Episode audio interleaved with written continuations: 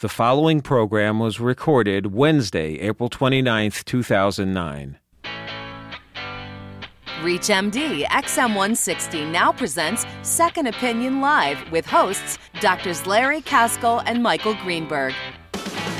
Welcome to Second Opinion Live on ReachMD Radio, XM160, the channel for medical professionals. I'm Dr. Larry Kaskel. And I'm Dr. Michael Greenberg, and this program's a little different from others on ReachMD in that there are two hosts and we're really live. This is not taped. You know, normally on the show here, we give you a chance to be heard and to share your thoughts on key topics that are going on in the world of medicine. But today, I think it's really timely and prudent to really key in on what's uh, you know the most important health story of the week, and that's swine flu. That's right. As everybody knows who's listening here, it's been all over the news in the past several days, and it's something we we've been keeping a close eye on because we've been getting calls from patients worried they may have the symptoms. Well, not me, I'm a dermatologist, but they may be at risk and they have questions. So today we'll do what we can to sort through the issues, and we're going to do this with the help of a guest expert, Dr. Joan Nichols from the Galveston National Biocontainment Laboratory in Texas, our nation's first and only National Biocontainment Facility. I'm, I'm glad we have one of those. I'm glad and, I can uh, say I have a lot of questions for uh, the good doctor right off the bat. Um,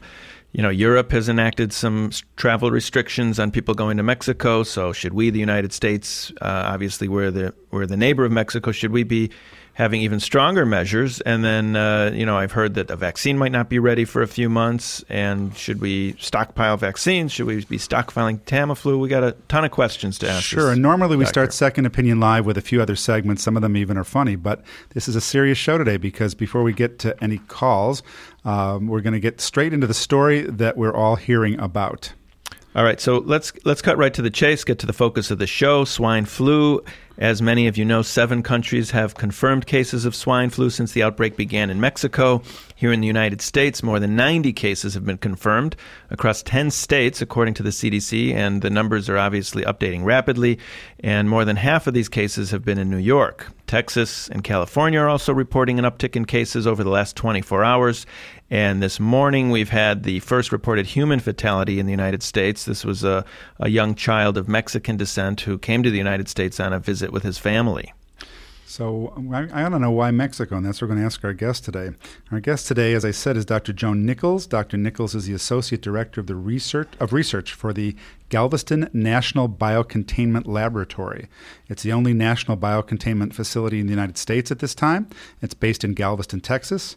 Dr. Nichols is also an associate professor in the departments of internal medicine and microbiology and immunology at the University of Texas Medical Branch at Galveston. So, welcome to the show, Dr. Nichols. Hi. Hi. Hi, Dr. Nichols. Larry Kaskel here. Thank And you Michael very much. Greenberg. Hi. Thanks for joining us today.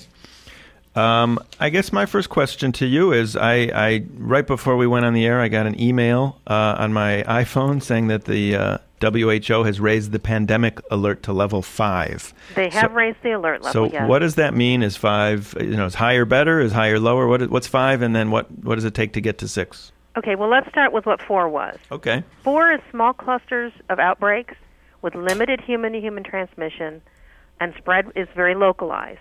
Um, but it suggests that the virus, because of the human to human transmission, is, you know, there's just some transmission, but not a lot of it going on. Okay. Okay, and that's what we've seen so far with small localized outbreaks. People that had traveled to Mexico on spring break or on school trips, like the kids from New York, um, that came home with the with the virus and had mild um, symptomology, but it was very small clusters of people. All right. So then then we move to level five. Level five is larger clusters of people. Human-human spread is still kind of localized.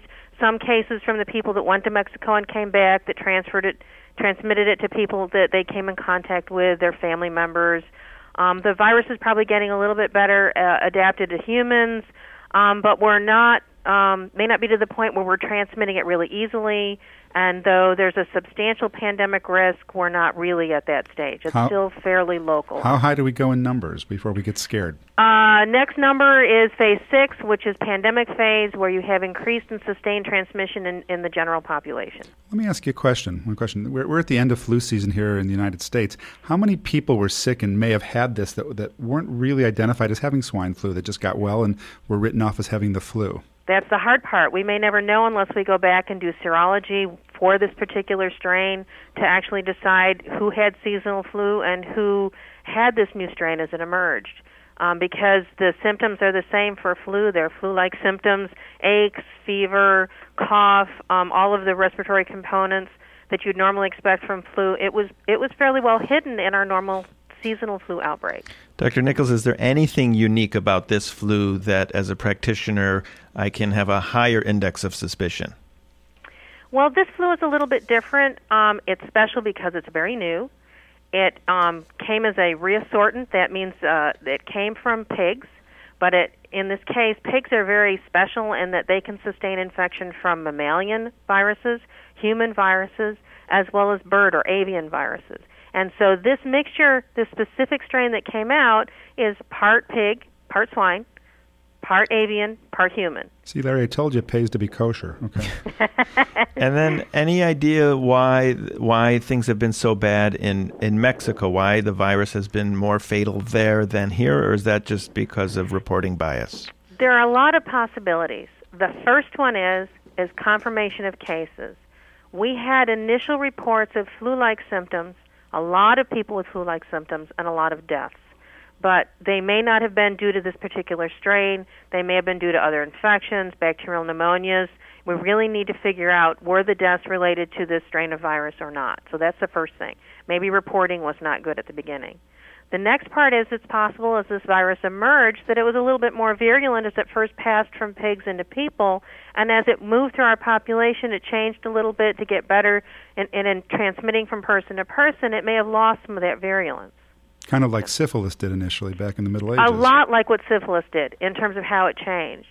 Um, and the last part is the possibility that we're now fairly educated about looking for specific symptomology, um, diarrhea, nausea that is not usual for the flu, uh, that the people then might have just said, oh, I have the flu, I'm achy, I have a really high fever, I'm going to curl up and put a pillow over my head and I'll be better in a few days. And they didn't get better in a few days, and by then it was too late to do very much for them. So how how many people usually in a flu season get flu, and how many people would be expected to die from a, a general flu outbreak? Oh, the get flu is really hard. Can I say lots of people, sure. the majority of people, we'll unless you're that. protected by vaccine? Mm-hmm. Deaths, though, in terms of what we would see in our population, maybe 20 to 30,000 in a non-pandemic year, higher in years that may be pandemics, just because you not only have a virus that's new and transmits well, but it's also fairly virulent. And in pandemic years, we can have much higher numbers than that. And do you think that uh, our our um, society currently is um, reacting too much right now and, and freaking out too much? I mean, is there is there anything to make us think that this is any worse than a regular flu? Um, or like the avian flu when it came well, around. I, well, no. Well, there are some differences. The avian flu transmitted from birds to people was extremely virulent, caused severe disease, extensive primary viral pneumonias in people, and um, and people tended to die from respiratory um, um, distress syndrome. Okay, and so they really could not breathe because their lungs were whited out, and they really you know couldn't function. So that's that's the consideration for avian flu as being very virulent. In this case um, it's hard to say because we do expect some deaths with the flu. Um, our seasonal influenza, I told you between 20 to 30,000 a year. and the very young or the very old, are people with underlying health problems. That's where we usually see it. And so far, if we exclude Mexico, the symptomology has been fairly mild. Um, and that having an occasional person that did die of it that had a more severe um, disease is possible. So it may end up being very much like what we, we see for seasonal flu. All right. Can I get us practical here for a second? We've Yeah. got an audience full of uh, general practitioners, and what do we do? I mean, should we be stocking up on Tamiflu? Should we be buying it ourselves? Should we keep washing our hands? What do we tell our, And- our listeners? and does the Okay. Tamo, and does, Does the the Tamiflu- Tamiflu work for this? Exactly. And, well, okay. Let me start. Well, let me start with what you can do to stay healthy. Okay. Um, and this is going to really. I'm sorry, guys. I know you're clinicians, and I'm going to say some things that, in terms of treatment, will hold that off a minute. But the big deal is cover your nose and mouth with a tissue when you cough or sneeze. That takes the virus and puts it in a place that you can control, and you throw it away. Wash your hands, wash your hands, wash your hands with soap and water, or some of those alcohol-based cleansers. But I prefer soap myself because that really destroys the virus very well.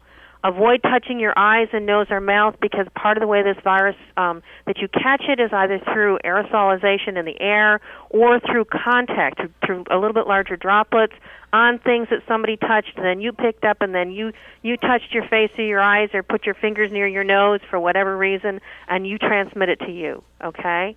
And so, and avoid people that um, you know are sick. Don't go visit your friends if they're sick. Leave the chicken soup outside. Check on them and make sure they're doing okay. But try to avoid that. And if you're sick, stay home.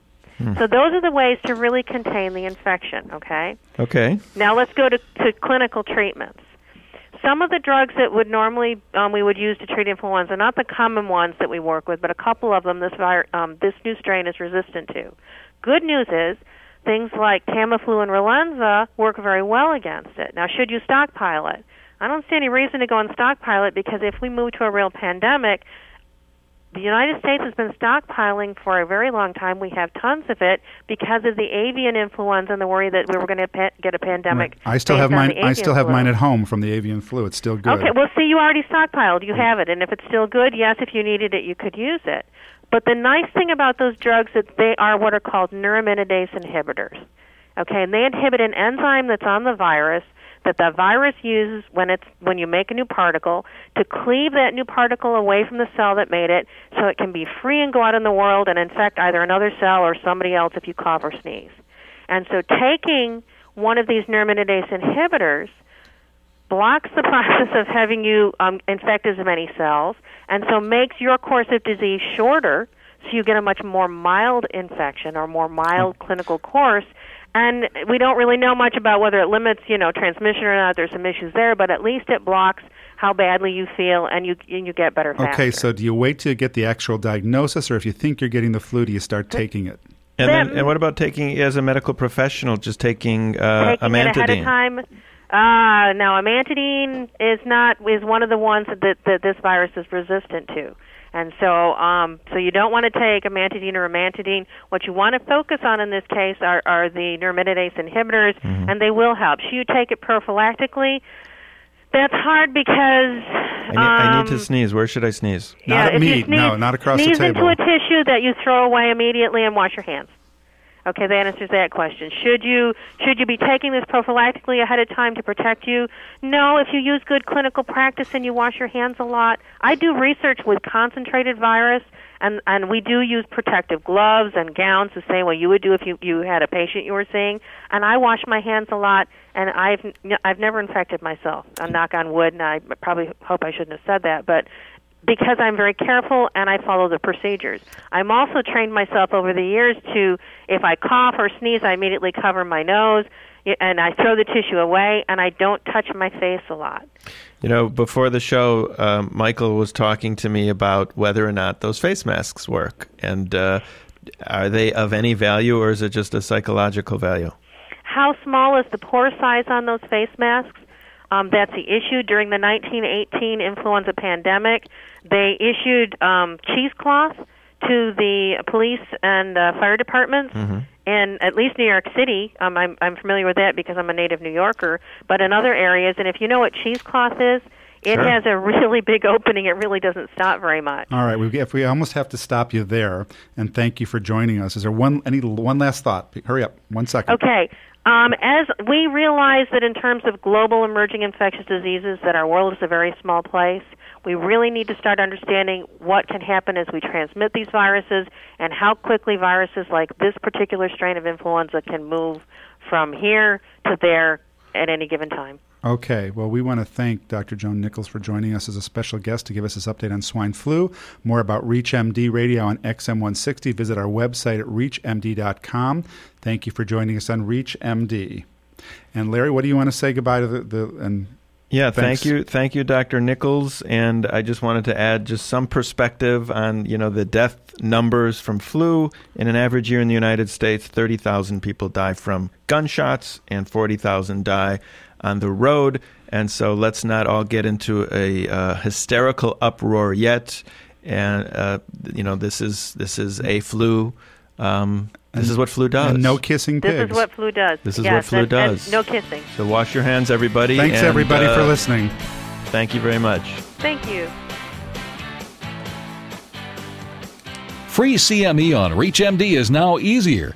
Link to ReachMD's free custom application for your iPhone at ReachMD.com.